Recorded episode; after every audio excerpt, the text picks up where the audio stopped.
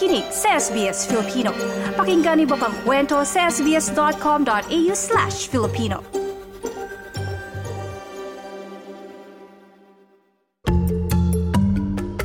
Trabaho, visa at iba pa. Trabaho, visa at iba pa.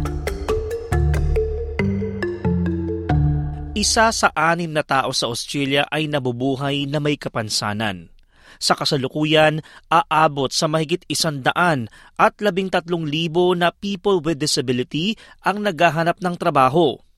Ipinaliwanag ni Corinne Strauss, CEO ng Australian Network on Disability, kung ano ang mga nagiging balakid sa mga kumpanya na magpasok ng mga aplikanteng may kapansanan.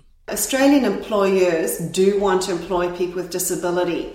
The issue I think that Australians are facing is that they are more fearful and there's a whole lot of myths around the employment process for people with disability.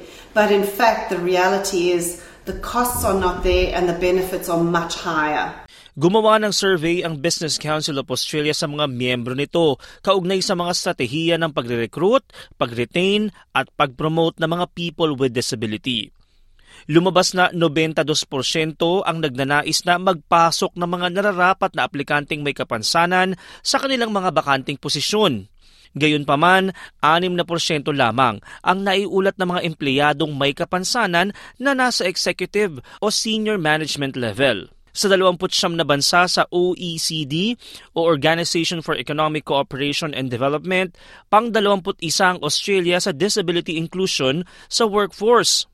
Giit ng Business Council of Australia na kung umakyat sa top 8 ang bansa, makakadagdag ito ng 50 bilyong dolyar sa ekonomiya sa 2050.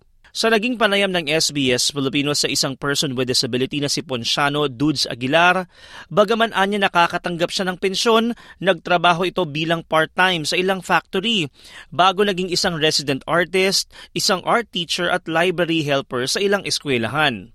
Hindi anya naging hadlang ang kanyang polio para kumita ng sariling pera.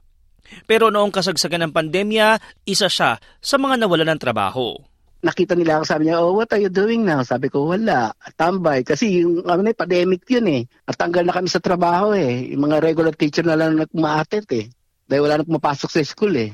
So, ano gagawin namin sa school? So, yung mga teacher na lang, mga tatlong teacher, dalawang teacher, doon sa computer.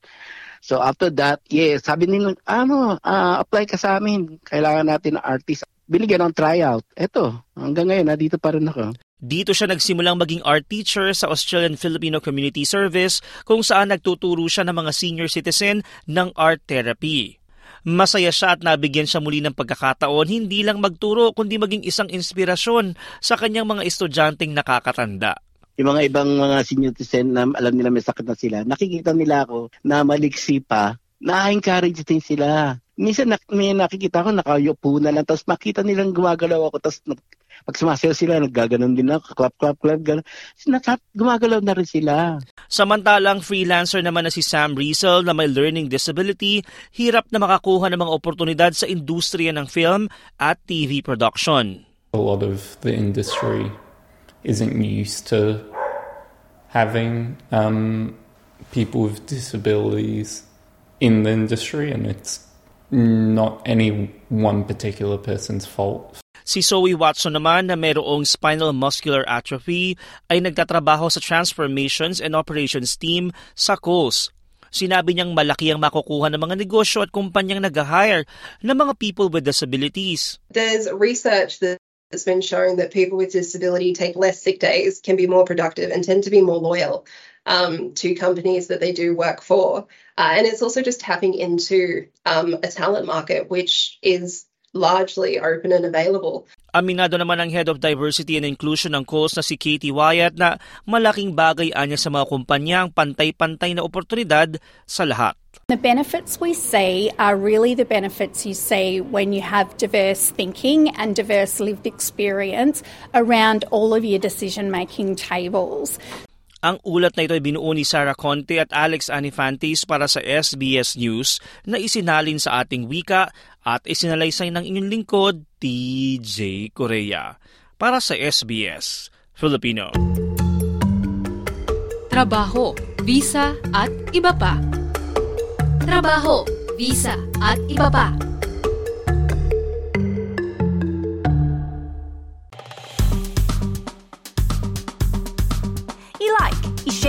Mag-comment, sundan ang SBS Filipino sa Facebook.